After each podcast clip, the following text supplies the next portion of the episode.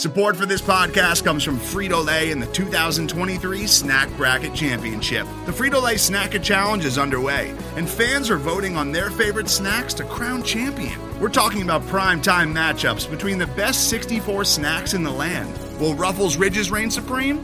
Can Doritos defend their dynasty? Or will Smart Food use their smarts for a surprise upset? Only you can decide. Get in on all the action for a chance to win up to $1,000 or a year's worth of snacks. Let your snacks be heard. Just go to fritolaysnacket.sbnation.com to vote and enter for a chance to win. No purchase necessary. Sweepstakes ends April 3rd, 2023. Void where prohibited. Year's worth of snacks awarded in the form of 52 coupons, each good for one bag of chips. See official rules at fritolaysnacket.sbnation.com. Jordan is on best.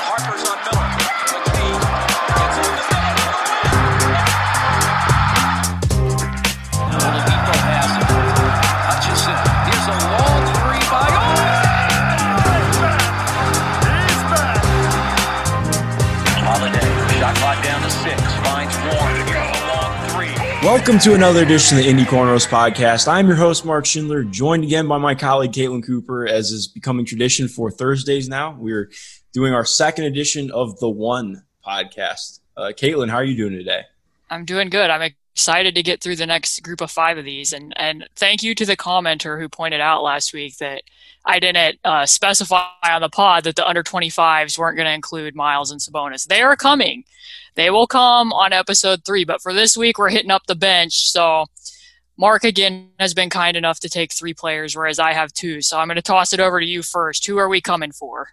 Oh, we're coming for Jakarr Sampson first. Oh, okay. Yeah, I think uh, he's he's an interesting player that we can get uh, get through because we got we got a lot to talk about on this pod, starting to get into kind of the meat of the roster a little bit.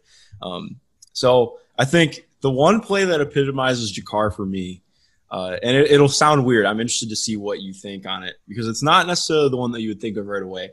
Um, I, I look a lot at, especially you know, the- I always have to provide an intro for everything, but you know, I mean, with Jakarr, um, he really didn't even get a ton of playing time until I mean, he, we saw his playing time ratchet up in the bubble with Sabonis out, obviously, and him taking over um, the backup center minutes and he just kind of always found a way to step up and provide something, which sounds so cliche and like uh, Mhm. JV basketball coach for me to say that, but it's, it's just true.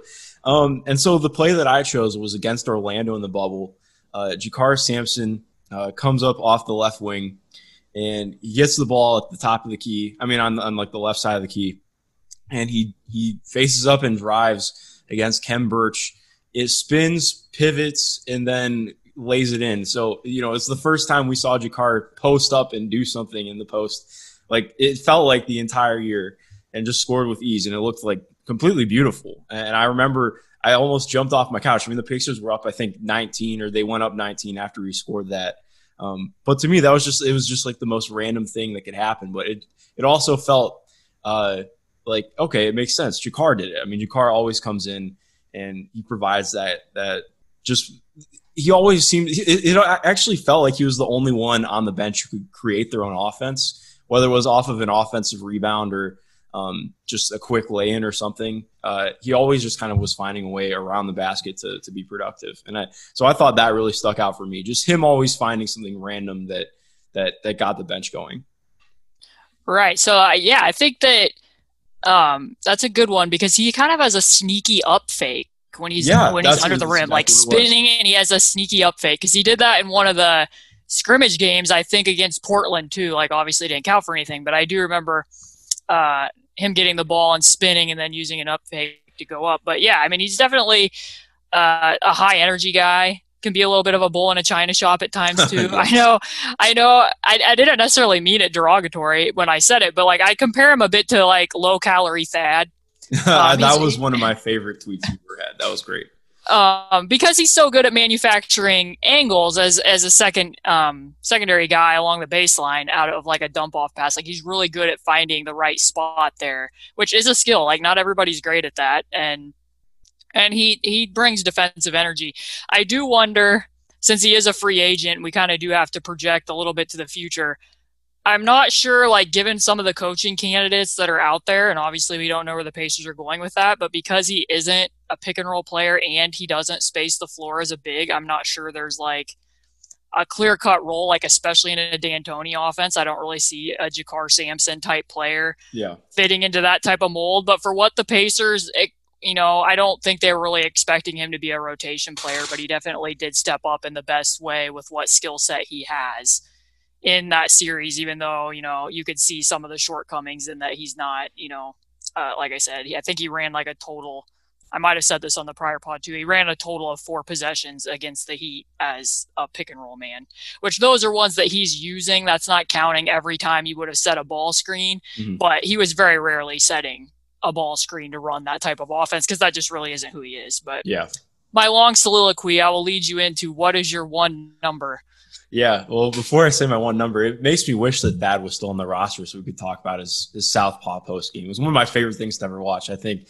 that was one of the first times I knew I was weird about basketball because I I watched a highlight reel of, of Thad in 2014 when he was with Brooklyn, just having his he has, he has such an awkward post game, but it's it's effective. Where you know not as much with the Pacers, but uh, always love love Thad. Um, so my one number is 21. Can you guess what it is?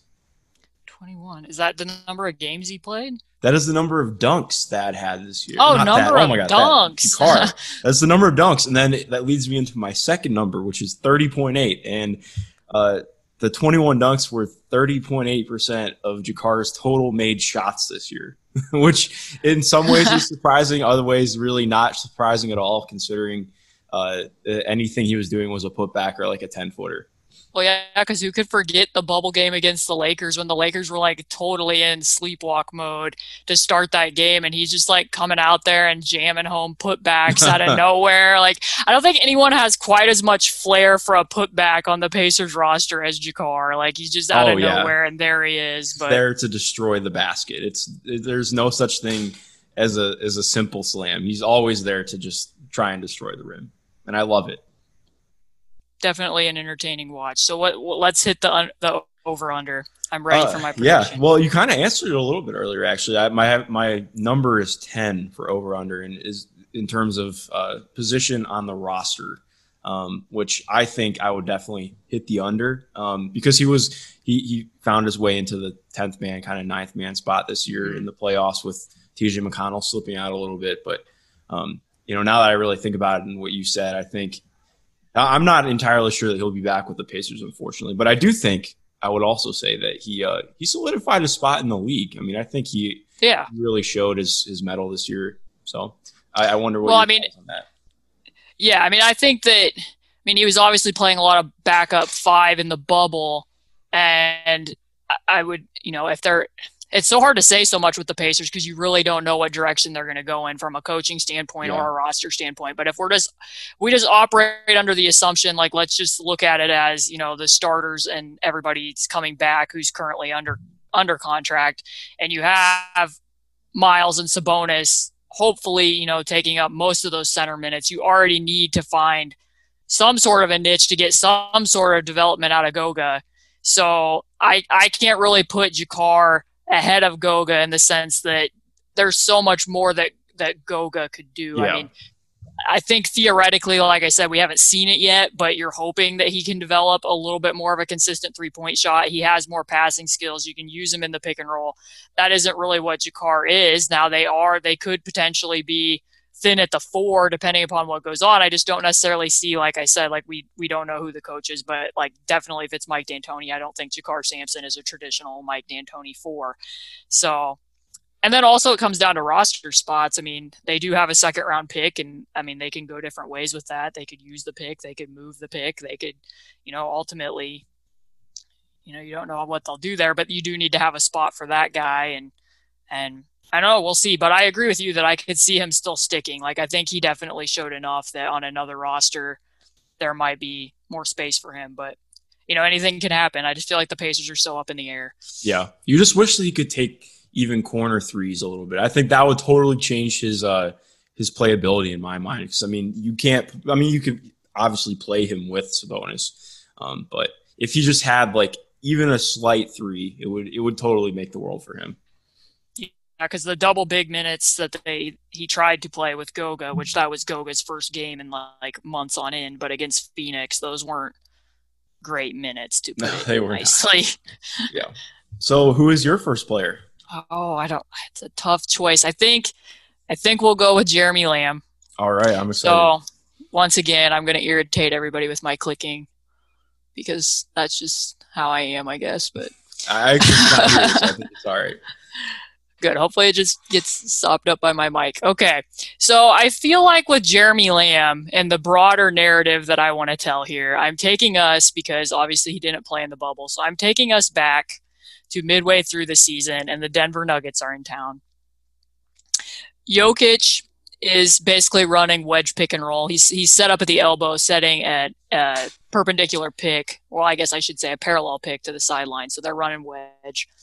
Jeremy is attempting to guard Michael Porter Jr., which the Pacers really didn't have anybody to guard Michael Porter Jr. in that particular game, and Mhm. and T.J. Warren is guarding Jamal Murray because they've rotated a lot of people onto Murray at this point. But um, basically, what the Nuggets are attempting to run is is with Jokic there at the elbow. Michael Porter Jr. is going to come over there, and he has the option to either flare off of it or to cut straight to the basket with Jamal Murray trailing him, and he's going to make a read based on what Michael Porter Jr. does.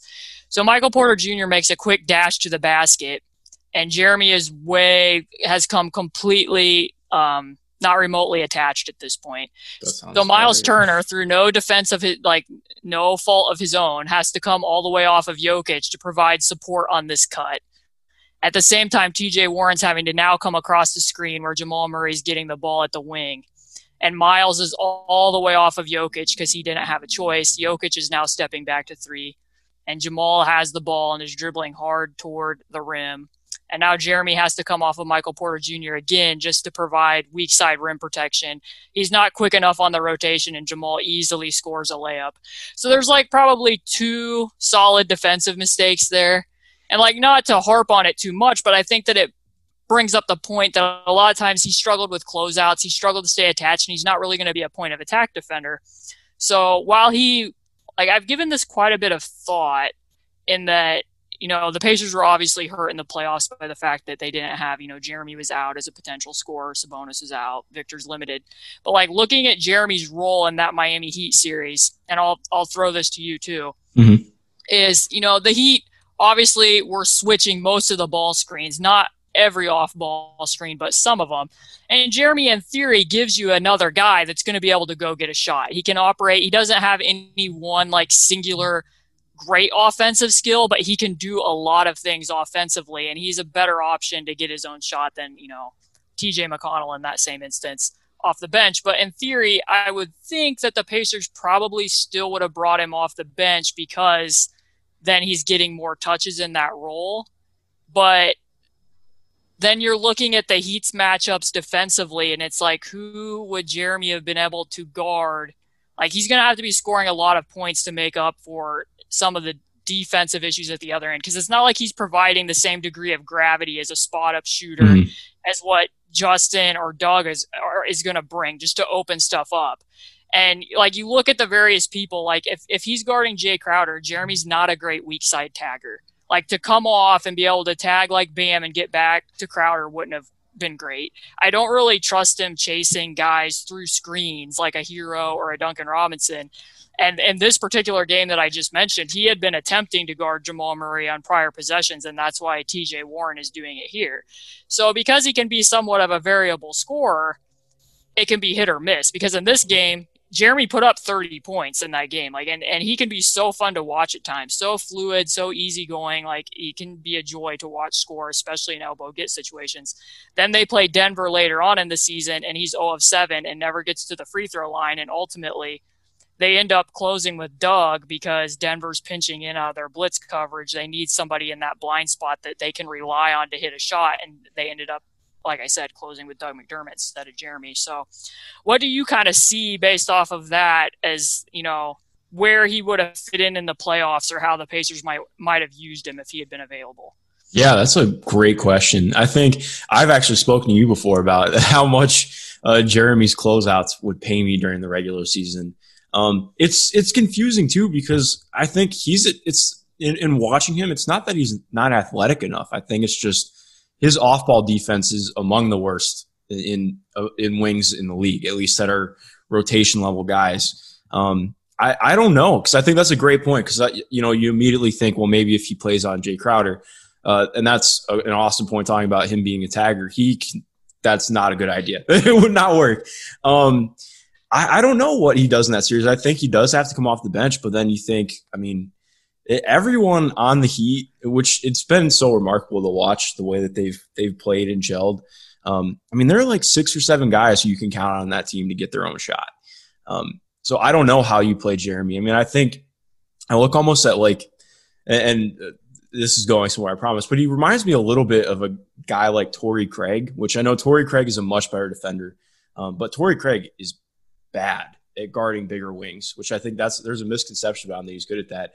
I think maybe Jeremy will hopefully in the future be able to get into a role where he can defend the point of attack just through sheer length because he has like maybe the longest wingspan I've ever seen out of somebody six five. I mean, he looks like he's six six or six seven sometimes just because of his length. Um, and that's what Torrey Craig is good at. He's good at corralling smaller ball handlers um, with his length, and he's a much better off ball player and and uh, and just defender in general than Jeremy. But I think maybe that's the kind of direction he could go. Um, except at this point, I mean, he's already what this is. This was his age 26 season, I think. Um, I'm interested to see how he molds under Dan Burke if Dan Burke is still under staff next year. I think he will be, but um, I agree, and I, I, wonder how his his game would have transferred over to because he's not really. I mean, he can get separation off step backs, and he's good at yeah. You know, from his like 16 to to eight feet is kind of his range. He's not awesome at the rim, but he's really good in that in between area, but not great. So I wonder how he would hold up against the plethora of wing defenders. Uh, it's, right. it's a really he, interesting thing to look at he did uh, um, average over a steal per game again for the second season in a row. So he does make use of some of his length. And I don't mm-hmm. I don't want this to sound like I'm suggesting that like Jeremy makes the Pacers worse because I don't think that. Like I don't think that they would have been worse off in that series with Jeremy. I'm just wondering how much of a boost is his score what his scoring have been. And like you said, I think I mean I remember Steve Clifford even um, mentioned this back when he was still with Charlotte talking about Jeremy that uh, he had made strides against switches, being able to sense contact and, like you say, either step back and get a shot or be able to get past and get to the rim. And I, I do think that. I think that that would have benefited them, but I'm just wondering, like, if he can't do that consistently, which was somewhat of an issue for the Pacers this year, like I said, just in those two games against Denver, one game he's scoring 30 and the next mm-hmm. he's 0 of 7. Like, I'm not sure it would have been as big of a boost as as some might assume, but and I will, this isn't my one number that I will share later on, but I do think this is interesting. I looked up a stat where this is probably what we would both assume, but just to put it in um, actual data here, give us a data point that Jeremy only played 34.7% of the team's minutes in games that were within five points in the final five minutes of the game, where either the Pacers were trailing by five or were ahead by five. And by comparison, Justin played 48% of those minutes when Lamb was off the floor. So, like, obviously, the Pacers didn't feel super good about having him out there in like high pressure situations, which, you know, that was in part like he wasn't really going to be the intended starter. Once Victor got back up to speed, he was going to slide to the bench, but just a little roll there. So, to uh, segue into the one number, which actually what I just said was a good segue, but the one number is is four. And do you have any guesses of what the number four is? Four. Um, how many fouls he averages a game? No, I know it's not that high. Um, gosh, four. I I honestly have no idea. You're gonna have to. Yeah, so I, I get pretty unconventional with these numbers, so it really wasn't fair. But my number four is that's the number of games that he actually played off the bench. Like oh, by the time, wow, yeah, it was that low. Yeah, he, I mean, he didn't have very many opportunities to come off the bench in these games because even once Victor got back, then Victor also had a few, you know, lingering injuries where he mm-hmm. was in and out, and then T.J. Warren had uh, the concussion where then Jeremy was back in the starting lineup for a bit and I think there was another injury that that uh, might have caused him to be in another different starting lineup. But just the point being that he never really had a chance to gel into that role.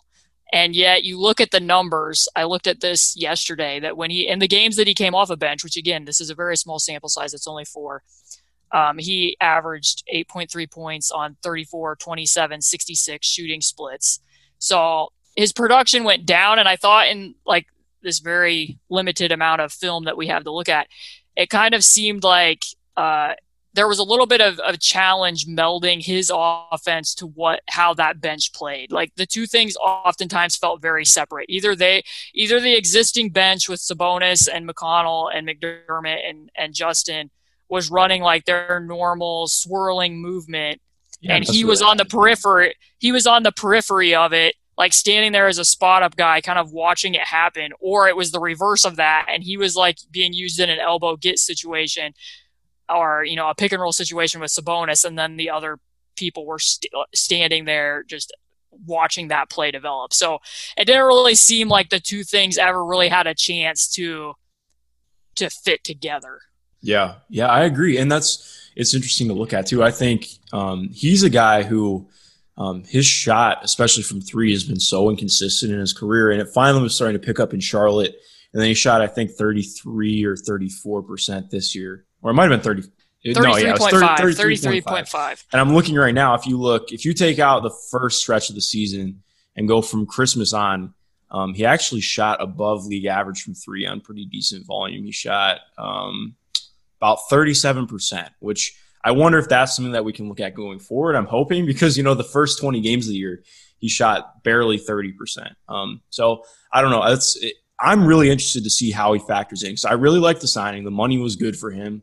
Uh, he's mm-hmm. at the right age for the team. But yeah, I think uh, his play style is just so opposite from what the bench does. You know, he's more of a I don't want to call him an isolation scorer. He can score in isolation, but he's more right. like he's like T.J. Warren light almost. Like yeah. He, he can come off like pin downs or anything and get the ball, and then he can thrive off that. He's not a guy who has like quite the handle to set himself up. Um, yeah, I'm interested to see how he factors in. Um, or if he factors in. I think he's a guy who could not to talk stuff into existence, but I think just given the nature of his contract, he's a guy who could very easily be part of a trade package. But that's uh, neither here nor there. so what's your over under? Oh, I love that you brought up what you brought up because my over under is 36% from three, Ooh. which is interesting because just to give a little bit of background here, I went and did because I know that the, there's like this overarching theory that when guys go down with an ACL injury, that all they have the opportunity to do is shoot, so that when they get back from from that, that they're gonna hit more shots from three. So. Mm-hmm. To do a little bit of research as a side tangent, I went and Ooh, looked up I'm a bunch excited. of guys who have suffered ACL injuries in the recent past. And I hate to break it to you listeners, but it really wasn't as informative as I hoped that it would be because I looked at um, Rondo was one that I used. I was trying to come up with guys that I knew had suffered one. Mm-hmm. And he was kind of interesting because his injury happened right at about the midway point of his career for where he is now. So before he tore his ACL, he was shooting 24% from three. And afterwards, he shot 34%, which is that's a big improvement. But the Rondo isn't like the best case study here because like people still don't believe he can shoot from three, as we've seen in the playoffs. So even if he is knocking down those shots, he's not really knocking them down against defense. So you have to take that one with a little bit of a grain of salt. I looked at Derrick Rose before both of his knee injuries and then after, and his was virtually the same, other than the little blip in Minnesota. Like it was 31% before, and it's been 29% since. So virtually the same. Um, Lou Williams, another one during his time in Philadelphia before he tore his ACL, he was at 34.5%. And since in Atlanta, Houston, and, and LA, he's been 35.5. So again, literally almost the same. And then I wanted to look at Ricky Rubio and Jabari Parker, but their injuries happened so close to the beginning of their careers, there really wasn't like a before yeah. and after. And then Jarrett Jack also tore his, but his was at the very end, close to the end of his career. Like he only played like 30 more games after he tore it. So there really was nothing to look at there either. But so this really wasn't that helpful for you, I'm sure, but just to let people know that I took the time to see if Jeremy Lamb could be in for a bump. But we have the over under at 36% from three. I think he's only actually done that one season in his career, but as you said, he closed a little bit better this season. Yeah, he shot 37% in 17 18, and that was his high. He shot 35% twice. Oh, actually, he shot. He shot 37% his uh, second year in OKC as well. I didn't realize that.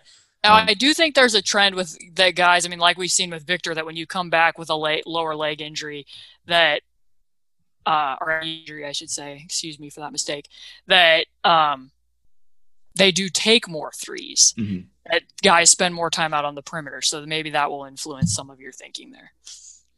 Wow. All right. I, I mean, just that's a good question. Um, I think a lot of it depends on what the roster looks like um, going into next year uh, just because I, I, think we both agree that it's going to be different. Um, man, I think I'll take the under. Just history tends to repeat itself. I hope that Jeremy's shot is better because if I mean if Jeremy could be a, a league average shooter from three or even slightly better, that that completely changes his game. Um, so I hope I hope for the over, but I'll take the under. Yeah, I think I would lean the under too, but I think I would be okay if he just like hit a consistent number. Like yeah. even if he settled into just below the mid 30s, but that's what he was consistently hitting. Instead of one game, I hit five threes, and then the next game I yes. hit zero threes. I don't know if I did I mention it on here that he played 15 games this year. Out of his 42, 15 of the games he played, he he did not attempt a free throw. Like no. that. Oh wow. Yeah, so he aver- he only averaged 2.4 free throw attempts, which I know you mentioned earlier about his, you know, um, kind of diminished impact right around the rim, but that's in part because he he really likes the teardrop versus mm-hmm. getting in. He, he's a stop and pop guy, but like yeah, he played 15 games without attempting a free throw. Wow. So you'd kind of like to see one or the other of those two things shift a bit. Like either he can hit a few more threes or he can get into the paint and start drawing some fouls a little bit more than what he does. But yeah, so I, will be interested to see. I, I don't know how long it would take for him to get back from the ACL, and I'm not going to speculate, but I'm ready for Jeremy Lamb's second act, unless, like you said, his contract does fit if they need salary matching. So we shall see. But on to the next player. Yes. All right. So we're going to talk about Doug McDermott now. Uh, his one play for me actually came against the Nuggets as well, but in the game during the February uh, Western Conference. When road. he had to come in for Jeremy Lamb. Yes, exactly. And so on this play, Doug comes off a pin down. Uh, Juancho Hernangomez is guarding him. Uh, Sabonis sets a screen. TJ McConnell's at the top of the, uh, probably about 10 feet off the top of the key, passes it to Doug. Uh, Sabonis slips and Juancho goes underneath him and he double teams uh, Doug with Mason Plumlee. And Sabonis is wide open, but Doug passes out to TJ McConnell, uh, swings the ball to Justin Holiday, and easy three because he's wide open. Um, and I think that is kind of symbolic of Doug McDermott. Uh, I think one who watches the Nuggets might also, uh, imp- you know, implore that uh, Juancho Herman- Hernangomez doesn't always make the best defensive decisions. But this one too, I mean, you think of it in terms of Doug is just insanely good from three, and he has by far the best gravity on the team as, as somebody who can just totally warp the defense with his uh, cutting ability. Um, he actually, obviously not in terms of speed, but he's like, he's he's almost like Usain Bolt coming off of pin downs and on floppy motions. Like he just is a madman running. You can tell. I mean, it's totally drilled into his brain. That's what he does, and he's phenomenal at it. And teams are always scheming against it. And unfortunately, Miami schemed against it really well. Um, but that is my play for him. Right. So yeah, that's that's a great game to point out for Doug because even in that one, what was telling there I think, is um, the series before when they played Boston a year ago, which is a contrast from what Miami did. Boston would chase him over on those staggers or, you know, a lot of the off ball actions that you're mentioning. They would chase him over, but then they would switch at the end of it. And Miami really wasn't switching a lot of the off ball screens, though they were crowding him. And I, I'll get to that point later. But with Boston, so that was making it harder to involve Doug and getting him shots in that in that series. And what I thought when you watched that Nuggets game that I was hopeful for in a playoff series this year was that because the Pacers have more shooters and they weren't there were plays a year ago when Tyreke Evans would be running pick and roll with Sabonis on, on the weak side, there'd be Cory Joseph and Thaddeus Young. And Boston did not care. Like they were totally 2-9ing both of those yeah. guys and basically providing a second line of defense for the second line of defense. And I remember thinking, okay, Doug could be more productive this season because Sabonis had grown and making plays out of the short roll and being able to look at the opposite corner and then pass it to the wing. And if they blitzed him like what Denver did, he could find those blind spots. I'm like, okay, so even if Doug isn't getting motion, he can still hit these spot up shots out of these plays. And then obviously Sabonis wasn't there to make some of that for him, but a number that I will throw at you that goes right along with that play which I don't know. You might have read this in the one piece I wrote about one of the coaching candidates, so you probably you you may or may not already know it. How many corner threes do you think Doug McDermott has attempted in the last two playoff series, including Miami and Boston? Uh, wow. And he played he played seven games because he did not play game four against Boston because he'd been played off the floor. But I promise I, games, I read all your pieces, threes? but I can't think of it. right, it's definitely a lower number than you want it to be. Um, it is in total for seven playoff games, three, three wow. corner threes. And in in Miami's case, I thought what you could see some of the time was instead of the switching concept when they were bringing them off, they were really hitting. I mean, just pristine rotations. They call it a meeting of three when you're using lock and trail defense, where the ball handler hmm.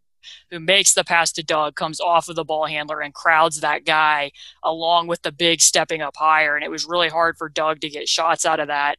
And then they just didn't have any, they weren't adding extra wrinkles to finagle some of that. Like it was just basically, you know, we run this stagger for Doug or we run this twirl stagger for Doug and this is where he goes. And and then a lot of it was also he was just getting shots out of, you know, Malcolm or Brogdon isolates and then they're just kicking and and the Heat were getting back and rotating because they weren't mm-hmm. taking quite as many extra steps off of Doug as they were some of the other players. But yeah, three corner threes, like that has to change. You have to be able, the next coach that comes in has to be able to find a way that he stays involved and can still get whether it's a spot up three or a motion three. Like your best shooters that you're paying to shoot the ball have to be able to get attempts. I mean, he's, yeah. he also just hasn't shot that well because of both of these defensive schemes. He's two of 17 over the last two playoff series. Yeah, he shot. I, I was looking it up earlier too. He just in the playoffs in general because he, he, went to the playoffs with the Bulls and OKC as well before Indy. Shot 31.3 percent from three for his career in the playoffs. So not yeah, not great, great.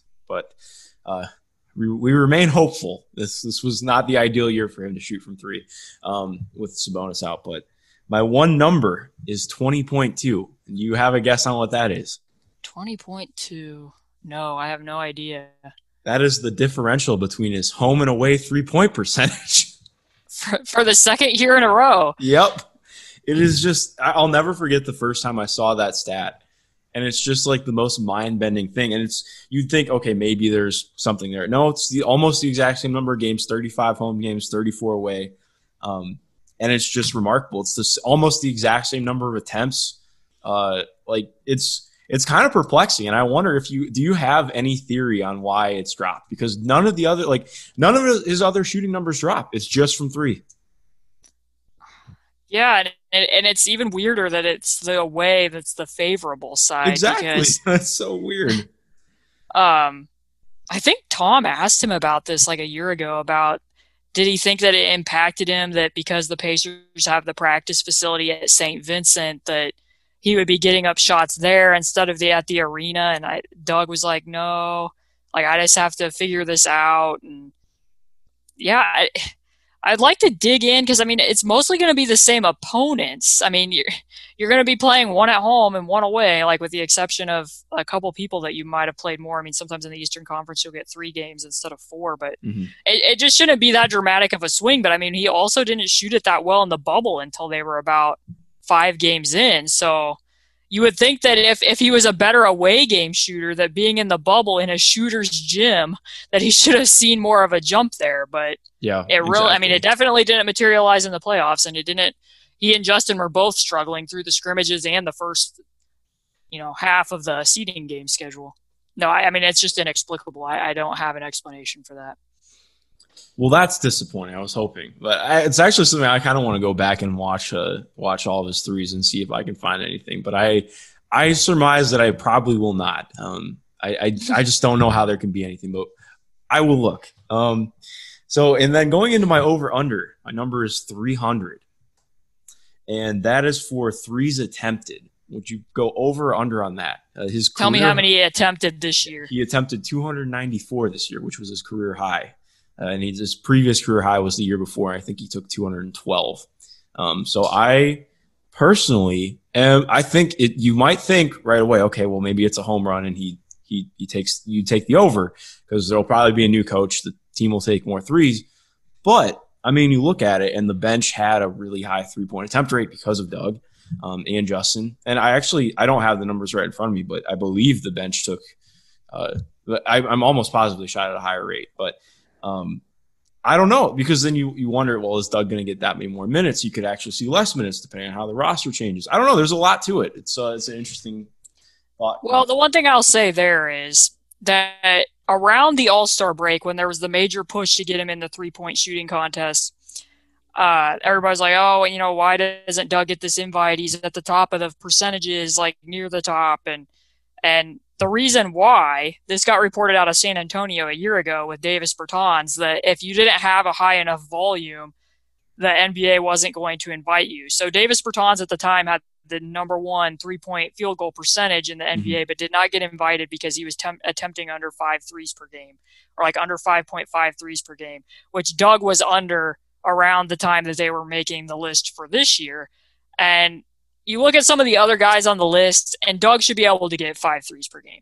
Like, that's just something that should be able to happen, especially because, I mean, you look at it I, two years ago before he was playing with TJ McConnell, who um, TJ and Sabonis both were pretty crucial in his shot attempts because TJ is pretty good at being able to hit the corner with skip passes better than Yeah. what Cory Joseph and Tyreke were. But if there's a new coach, I think that the coach is going to look at who are our best shooting weapons and how can we get those guys that sh- those shots. Because like I wrote a little bit in the D'Antoni piece that the the Rockets run a really nice play where even if a guy's standing in the corner, they still screen in, they pin and screen those guys, which helps you against a switch still be able to get a shot when teams are, you know, uh, mitigating some of the little cutesy stuff that they do with off-ball movement. You can still get a three-point attempt.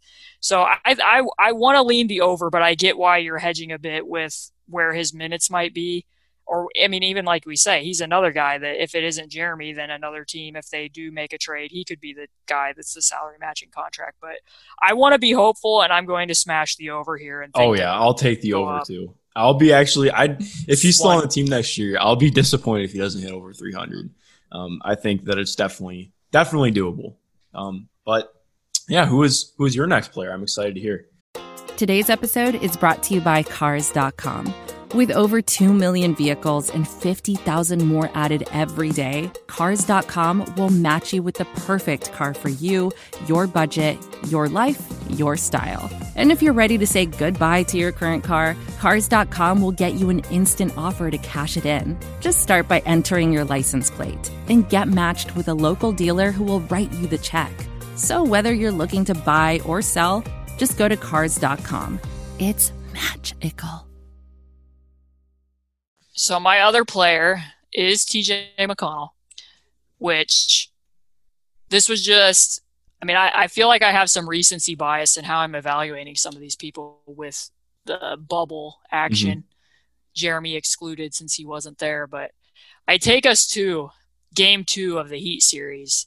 And I feel like this encapsulates why this series was tough for TJ McConnell. So here we are.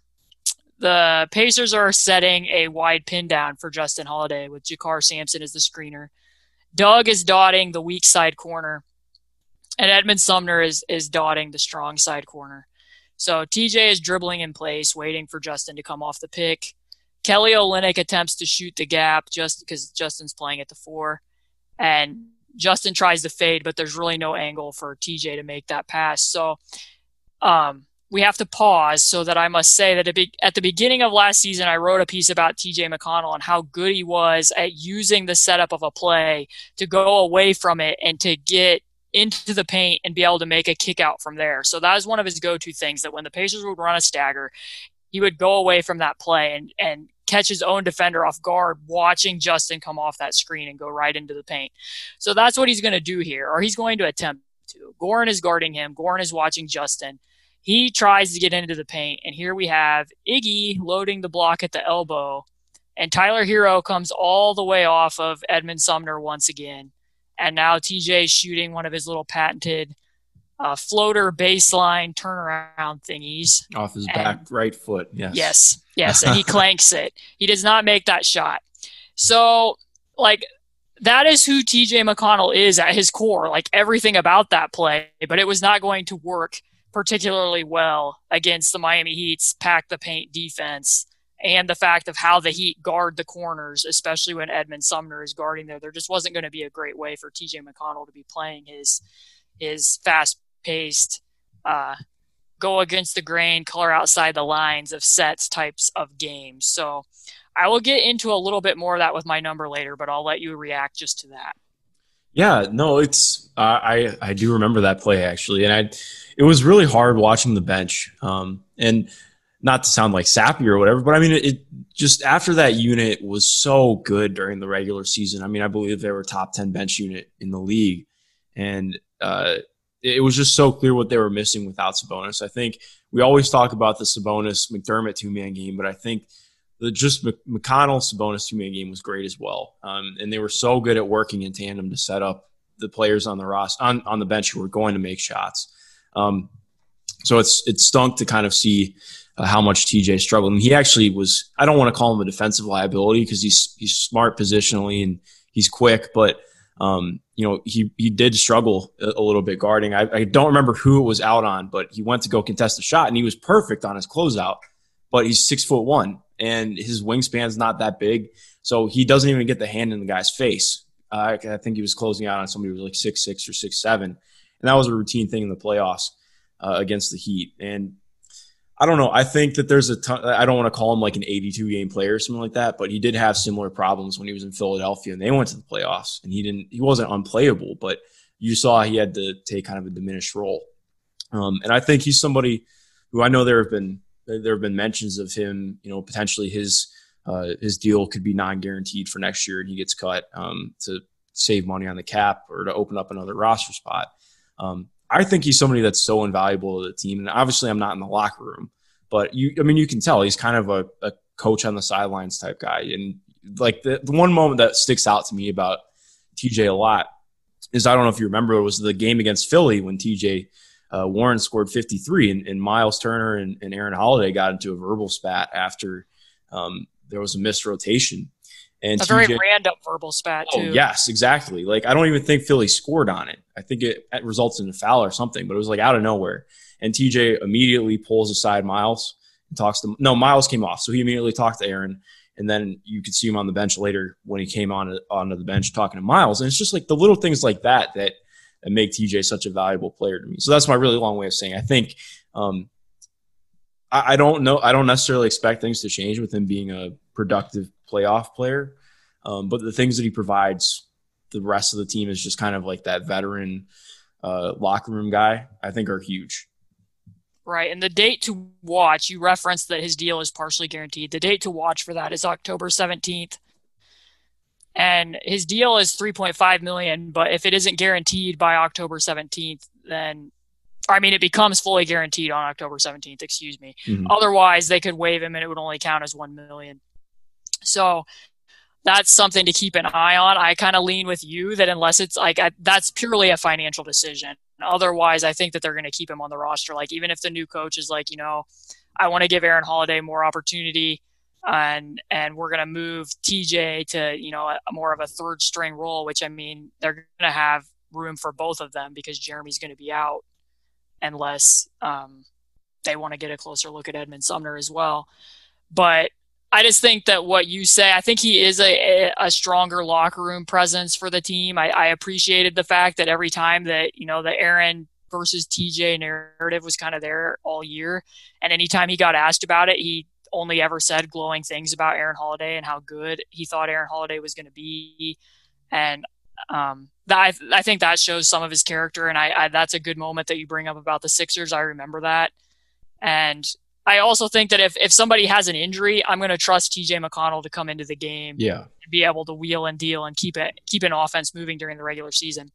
But my one number, which we basically kind of touched on, I once again got a little bit of a cheat here, but it's zero, and that's the number of minutes he played in Game Four. I mean, he, they they no longer felt that it was worth it to be playing him in that playoff series because of all the things we mentioned, like you say. That bench lineup for what it was, with when when it was Aaron before Aaron was a starter. When you have Aaron, Doug, Justin surrounding him with three shooters, and you have Sabonis that he can run pick and roll with, like that, that was the ideal scenario for TJ McConnell to be able to thrive in the way that he did, racking up all those assists for 36 minutes and really be able to play, play that free and loose style. And once all that wasn't there, you know, again, like I said, with the way that the the Heat guarded and helped off the corners, with the way that they are so well conditioned and get back in pace, this was the number that I wanted to share, but I'm going to cheat and throw it out there anyways. During the regular season, when TJ McConnell was on the floor, the Pacers played at a pace of 103. When he was off the court, they played at 99. Now, that 103 pace was the equivalent of a top eight team in terms of possessions per 48 minutes. Now, in the playoffs, when he was on, the pace was 97, which, I Oh, mean, wow. granted, playoff, playoff pace slows anyways, But, yeah, but that was a huge product drop. that that's a big drop and it, it was the same whether he was on the court or off so he really wasn't providing a big boost in terms of you know getting a stop and really jetting the ball up the floor because you watch the heat in all three of these series and they're just I mean, that's the benefit of quote unquote heat culture when they're that well conditioned to be getting up the court and being able to build a wall ahead of the offense. He just really wasn't getting anything for the Pacers in that type of a setting to the point where, you know, if, if we're not getting something there, and as you mentioned with some of the defensive issues because he is a smaller guard, that, you know, it's better to have more shooting on the floor. So, yeah, Yeah. zero was the was the number. And we'll keep an eye on the on the October 17th date. But then in tandem with this, my over under is 46, and that is the number of games for him to play next year. Oh, wow. That is good. And I picked 46 because that's the number of games he played through January. And Mhm. I'm pegging like we don't know when, how exactly how long Jeremy Lamb is going to take to be out. But if we imagine that Jeremy Lamb could be back, you know, midway, well, obviously it won't be January because we don't even know what the calendar year for this this Yeah. league is going to be. But whenever the season starts, that many months into the year, that many games, I'll let you go from there. That's a good one. That is really tough. I part of me wants to take the under because I think whoever is the new coach here will probably buck Aaron up in this in the, in the rotation, which I think makes sense given what he did in the bubble and and where he's headed. Um, but at the same time, I could also see a an injury happening, uh, which you, obviously you don't want that to happen, but it's going to happen because it's basketball. It's what happens. Um, and then also you could just think about him getting in in garbage time or just him getting in in set lineups. I think, man. Okay, well, if Mike D'Antoni's the coach, I would probably take the under because uh, the, just normally his rotations are a little bit smaller. Um, at least I don't know what it was like in Phoenix, but also in Houston, it made sense the rotations were smaller because they had about six and a half NBA players. Um, I, you know, I'll take the over. I think I'll take the over just because I think there will be enough opportunities, even if he is the third string point guard. I think he'll find his way in. Right. And also because, I mean, we're looking at that's how many games you played before January. Like, if, if Jeremy's not there, you theoretically still could be playing McConnell and Aaron pending, like I said, what they want to do with Edmund Sumner, what sort of development he makes, and also like who they end up taking in the draft. But as you say, even if he's a third string, like even when Aaron was the third string point guard as a rookie, he still played a number of games. Like I, I I remember I'm thinking that he would have hit that over as a rookie. Do you have that number? I think Aaron. Let me pull it up right now. I think he was over. Um, I'm thinking that he played close to 50, yeah, I. which granted the Pacers have had not great luck with injuries the last two years. that is but for damn sure. um, Aaron Holiday. Oh, he played just about. He played 37 games this rookie Okay. year. okay. So I was off, but close. So it, this really could go either way. Like I did a pretty pat myself on the back. I did a good job of setting that line. I think I'll lean. I don't know because again we don't know the coach. I think I'll lean the over just just to bake in the safe money of we have no idea. The unknown leads me to take the over, but I, I don't think there's a strong case anymore for playing him over Aaron. Like if that's the decision, I think that a coach is going to choose to play Aaron Holiday. I'll put it that way. Yeah, I agree. I think that it it it would be uh, very questionable for it to be otherwise. I would be kind of confused by that, but we will see. And now for our last player on uh, on today's pod, one who I think we're probably going to spend the most time talking about because there's a lot to to break down with him, and I've thought about him a lot lately, and that's Justin Holiday. Um, one of my favorite role players ever. he's incredible. I, I've and it's cool because I've seen a lot of people um, who are doing free agent reviews and they're talking about him and they're actually pointing out all of the really cool things about him.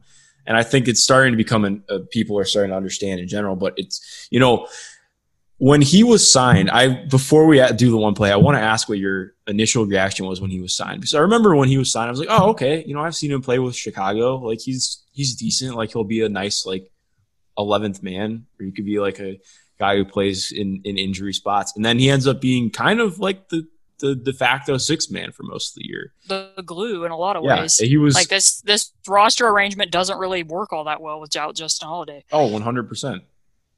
And yeah, my initial reaction when they signed him, I remember I wrote a piece about um, him and Aaron together because when he was in Chicago, he shot significantly better from the corners than he did above the break. And in Aaron's rookie year, he a lot of times had a blind spot. Like he wouldn't see Doug in the corner. And I thought, you know, this is like brotherly love right here. Like you're going to recognize your brother in the corner, and this could help um, Aaron develop that skill, and then vice versa. Like Justin's going to get the most, you're going to get the most out of Justin if you're hitting him in that spot. And as it turns out, he he just shot the heck out of the ball pretty much all year. But like I wasn't opposed to it, but yeah, to see him, I if you would have asked me is Justin Holiday a stretch four, I would have probably been like, yeah, no. Like I, I don't think that I would have thought that that's what role he would have settled into.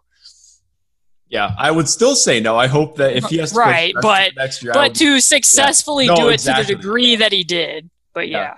And I think so. My play that that I pulled for Justin came in. I think it was in Game Four. It was Game Three or Game Four against Miami, and it was within like the first minute or two of the game.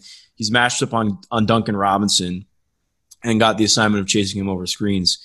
Uh, so he chase, he chases Duncan Robinson over the first Bam Adebayo screen. Uh, forces a pass out from the corner after Duncan gets the ball. And Duncan sets a back screen for Jimmy Butler, who comes around and then screens the screener for Duncan. And Justin just sticks right with it, goes back over another Bam Adebayo screen, which is also a handoff for Duncan Robinson. He gets to the top of the key. Justin is still right on his hip, and he has to pass the ball out again, and it results in a Bam Adebayo uh, contested 12 footer that misses. And I think that was just like Justin Holiday for me. Like the dude was insanely good on his rotations this year, um, out on the perimeter and with it, using his length.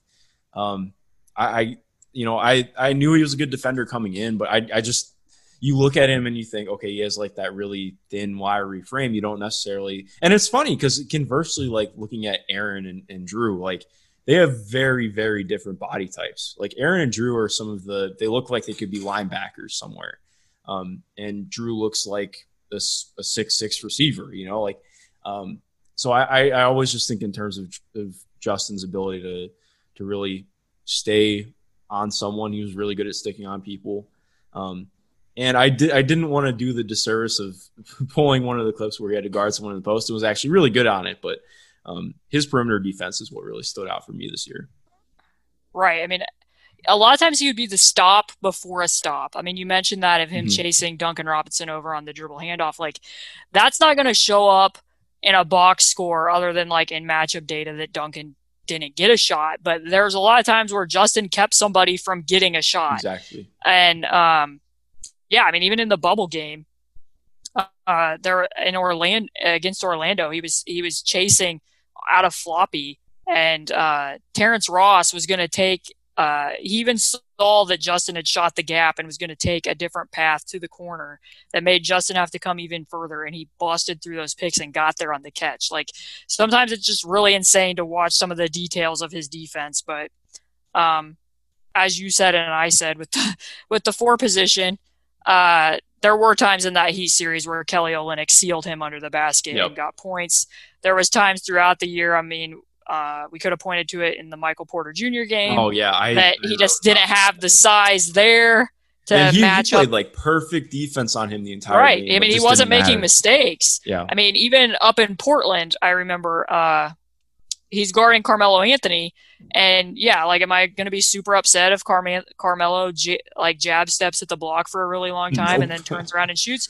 I'm not. But and Justin was he was battling and trying to make that a tough shot. But what you get out of that is the Pacers were sending a double because Carmelo had scored a couple times, and then you're getting a rotation to the point where, okay, now it's TJ McConnell sinking in to Hassan Whiteside, and Hassan Whiteside's getting an easy putback out of Carmelo's miss. So those were things that the Pacers gave up with him at the four, and we probably should have mentioned this in my little TJ McConnell piece.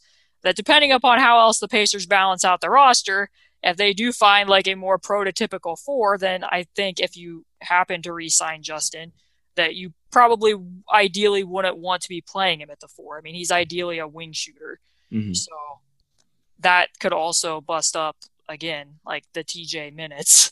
You'd probably be seeing even more TJ on the bench because if you want to get Aaron minutes and you're going to play Justin in a bench two or three role, then you're not going to have space for TJ McConnell. But um, yeah, and it goes back to the Jeremy thing too. Like John literally played 48% as a bench player, played 48% of their closing lineups at the beginning of the season over Jeremy Lamb. And he also played minutes in closing lineups over Miles Turner or Sabonis, but more often Miles Turner before they started towards the end of the season closing double big. They were playing small with Justin out there. So, I mean, he was a crucial piece of everything that the Pacers did. Yeah, yeah, exactly. And um, you just can't really understate how important he was. And I, I'm excited for him to. I'm hopeful that he will be on the roster next year, um, which is something you know we'll get into that in a little bit. But um, him getting to play more of a natural position is, is something that I really look forward to, especially because just the length that he can provide on on defense wherever he's at is going to be instrumental. Well, yeah. I have to hop in and say just this one thing that I always have to say about Justin is that his three point percentage really didn't waver that much month over month, despite mm-hmm. the fact that he was guarding up a position. Like a lot of times, like you, the Pacers saw this with CJ Miles. You'll see this across other teams that if you're having to guard up a position and doing all that wrestling, it can over the course of the season have an impact on a guy's legs to the point where he's not really hitting those shots anymore. And to Justin's credit, like that guy battled and he kept hitting shots even though he was playing out of position. So I just have to give him a lot of credit for that. Thank you for reminding me about CJ Miles at the four in uh, in that that year. That was, it was that great. was not a fun year. Oh god. um, so my one number is one point one nine. You know what that is? Is that a point per possession on something? That is his points per shot attempt this year, which is in the seventy seventh percentile among wing wing players. Um, and it was also like I think it was 10 higher than his next closest. His career high was 1.08 points per shot attempt before this year. So obviously a huge markup. Um, and you, when you put it in tandem with yet a 12% usage percentage this year, uh, so that's obviously very low for anyone, not just a wing player. Um, I think that that speaks more to his offensive versatility than his defensive versatility. I mean, um, he can do stuff on ball. He shot, I believe it was over 40% on pull up threes prior to the bubble, or even if you include the bubble, I think he shot over 40% on pull up threes. Uh, but he, he doesn't need the ball to have an impact. And I, I just think, you know, if scoring that many points per shot attempt, obviously incredibly efficient. Um, and this was, I think, the first year he ever shot above 40% from the field, if I'm not mistaken. Right. Like, I, I don't feel, um, it's kind of like watching Danny Green dribble sometimes. Like I don't feel yes. really good about watching Justin Holiday put the ball on the floor, but if he's dribbling into a shot coming off of a screen, yeah, I mean, I think my enduring memory of the bench this season is going to be watching he and Doug McDermott run, you know, the JJ Redick version of floppy where you know, screen, get a screen, Doug coming off the double side and drawing all that gravity, and Justin coming off the other wing and hitting that, that shot. Like that was just open for him so much of the time, and he he hit those shots coming out the opposite wing, and and like you say, he makes quick decisions and he doesn't dink around with the basketball. Like it, it's either a shot's going up or he's making the next pass. Yeah, he's uh he reminds me like a little bit of I don't know how much of Utah you watch, but he's kind of like him and Royce O'Neale are very similar players. Where a they're both kind of underrated on defense, but also uh, well his assist numbers aren't great. Um, he's a great like secondary passer. You know, like he always makes the uh, he's a great swing passer, so he'll get the ball on the wing a lot of times off the first pass, and he's great at just making a really quick decision on where it's going to go next. And I think that's like um, I think Ben Taylor put it. He called it uh, not. It's not obviously not a glue guy, but like connective tissue. He's like the connective tissue of an offense. Like you have point A and point B, but you have the things that connect both those points. And I think that's kind of emblematic of, of how Justin plays. Yep. So what what do we have as the over under? I'm nervous. I'm nervous. I, I actually am very proud of myself for coming up with this one. My over under is nine point two five eight. Do you know what that is? No, I have no clue. Well, per Bobby Marks, he expects the MLE to be. Oh, that's the mid level exception. Year. That is the mid level exception. Do you expect it's more of a under or exactly on? Um, would you, if you you know, gun to your head right now, um, would you go over? I mean, under or on the mid level exception for Justin? Well, I don't interestingly enough, I don't think, depending upon where the tax line is, I don't think that the Pacers can spend the full. I think that they can only spend about eight million of that, depending upon where the tax is. So mm-hmm. then I would lean the under because I don't think that Herb Simon's going to go into the tax to pay Justin Holiday. But do I think another team might? That's a different conversation like I don't know. I'd have to look at what all teams have tax space, but we there are rumors out there that the Knicks are highly interested. I did have I was on a Knick podcast a couple weeks ago, and I listened. And, yeah, Pod Strickland is awesome for people who have not listened or gotten yes. into the, the Strickland. But the Pod Strickland folk told me that there is interest in in Justin Holiday up in that uh, area. So um, I could see him getting those offers. I'm not going to lie. Like I, I mean, Justin fits on a lot of rosters. Yeah, I, I agree, and it's interesting because this is less about the over under. I think I would probably take the uh, maybe like under. Well, I don't think he's going to get more than that. Oh so yeah, I, I don't think he'll get more.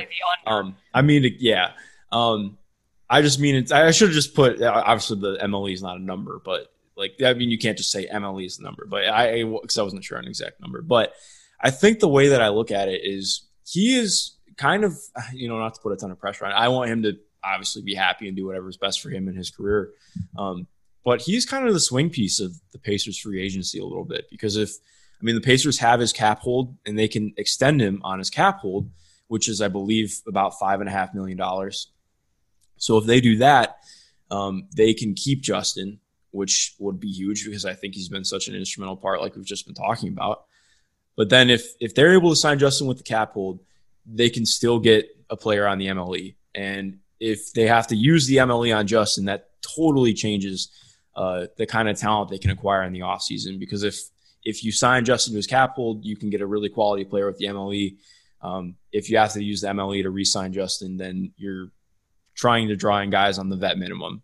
And I think that's, I mean, that completely changes the, the type of talent you bring in. I still have to, I, I'm waiting until the season is completely over to really dig into free agency because I think we'll it's not going to ever really be super. It's never going to be super clear, but you know, it's not. Um, there's never really great projections or numbers on guys until after the season's fully over. But um, it's a big difference in talent. So I think that's something I'm really interested to see what happens. No, that's a really good point. And now, now I'm totally regretting my TJ McConnell over under. I think because I did get told by somebody about oh I don't know. I, I think it was before bubble play started so we have to take this a bit with a grain of salt. But I did get told that there and I know who it is but I won't say who it is here mm-hmm. that in the draft that they do have a player circled that uh, would be a stretch four. Currently plays five but is a more prototypical stretch four that they really like in the second round. So whether that guy would be ready to play right out of the gate is a whole nother question. But I they they realize that they need somebody in that role and that that they'd want to get him into the pipeline because I know that they really like a guy at that pick that that they would like to add. So I think that if Justin did come back, it's more likely than not that he would be playing at his more natural position, acting on the assumption that that person would be ready in season one, which is a big assumption. And, and like we said, that they're just now getting to the process. I know a lot got reported about the draft yesterday, and when interviewing and pro day videos and whatnot can happen, and and their overall opinion could change based on other people that they meet with. But I know that there's somebody at the four spot that they like that's spicy. I'm interested to know who someday. Um, yeah, well, I think regardless, we have a we have a lot to look forward to. With uh, obviously, I, I have to dive into draft work still. I am I've been putting it off, but it, it's going to happen. I have a list of guys that I have to watch film on. I just haven't actually started doing it yet, so it's going to happen uh, someday or another, probably this weekend. Um, but Caitlin, do you have any any closing thoughts or anything before we get out of here? Right. So next time that you hear from both of us, unless some like emergency pod would pop up over the weekend, um, we will be covering the starters in the same format one play, one number, one over under. And then we'll be wrapping all this up and we'll be close to heading into the countdown for everything that we were just getting into off season, free agency, draft. Like basketball never stops people. There's still going to be content at Indy Cornrows. So head over there. There will indeed. And draft content will be happening as much as I am uh, not quite ready to jump into it. It will happen. Um, but Caitlin, thanks for coming. It, it may not happen for me. I've very I don't. I have never written a draft scouting report. I do not enjoy doing draft content. Tom knows this about me that I pretty much beg off of that. So I know Tom told me that I. Well, he didn't tell me I have to do some, but he was like, "Yeah, if you want to do some, that would be cool." I'm like, "Yeah." but uh, yeah. it's actually really funny because you told me the, the gosh, it was probably two or three months ago, and you did that Disney draft thing. Well, I did not realize it was Disney Draft because I remember you telling me uh, when when we were when I asked you what you were working on before we closed the pod, and uh, you said you were doing draft work for like the first time ever. And I told my friend I'm I'm uh, kind of I'm Twitter friends with PD Webb. I don't know if you know him, but he does some incredible, oh, no, yeah, incredible draft stuff. And I DM'd him because he really enjoys your work. I'm like, hey, dude, Caitlin is doing draft stuff, and he was like, responded with eighty five thousand exclamation points, right? And then he he listens, he sees your draft work come out and he, he DMs me and he's like, I hate you. Like you got my hopes up so much. But uh yeah. Yeah, that was an SB Nation team side assignment that I knew I was gonna have to write a Disney draft and there was some people angry with me that later on. They're like, Where where was your draft report? You said you're gonna write one of those. I was like, I did write one about Trusty from Lady and the Tramp. Oh man. But yeah. So I might I might write one about this one particular player once we get closer to the draft, but I'll have to twist my own arm into doing it because I greatly detest it. I concur. Well, Caitlin, this was fun. To everyone listening at home, thank you for listening. Please be sure to rate and review on Apple Podcasts. Check us out on Spotify and anywhere else you can get your podcasts. Uh, be sure to shoot us any questions, comments, anything on Twitter or Indy Cornrows, and read us at Indy Cornrows most importantly, have a good rest of your day.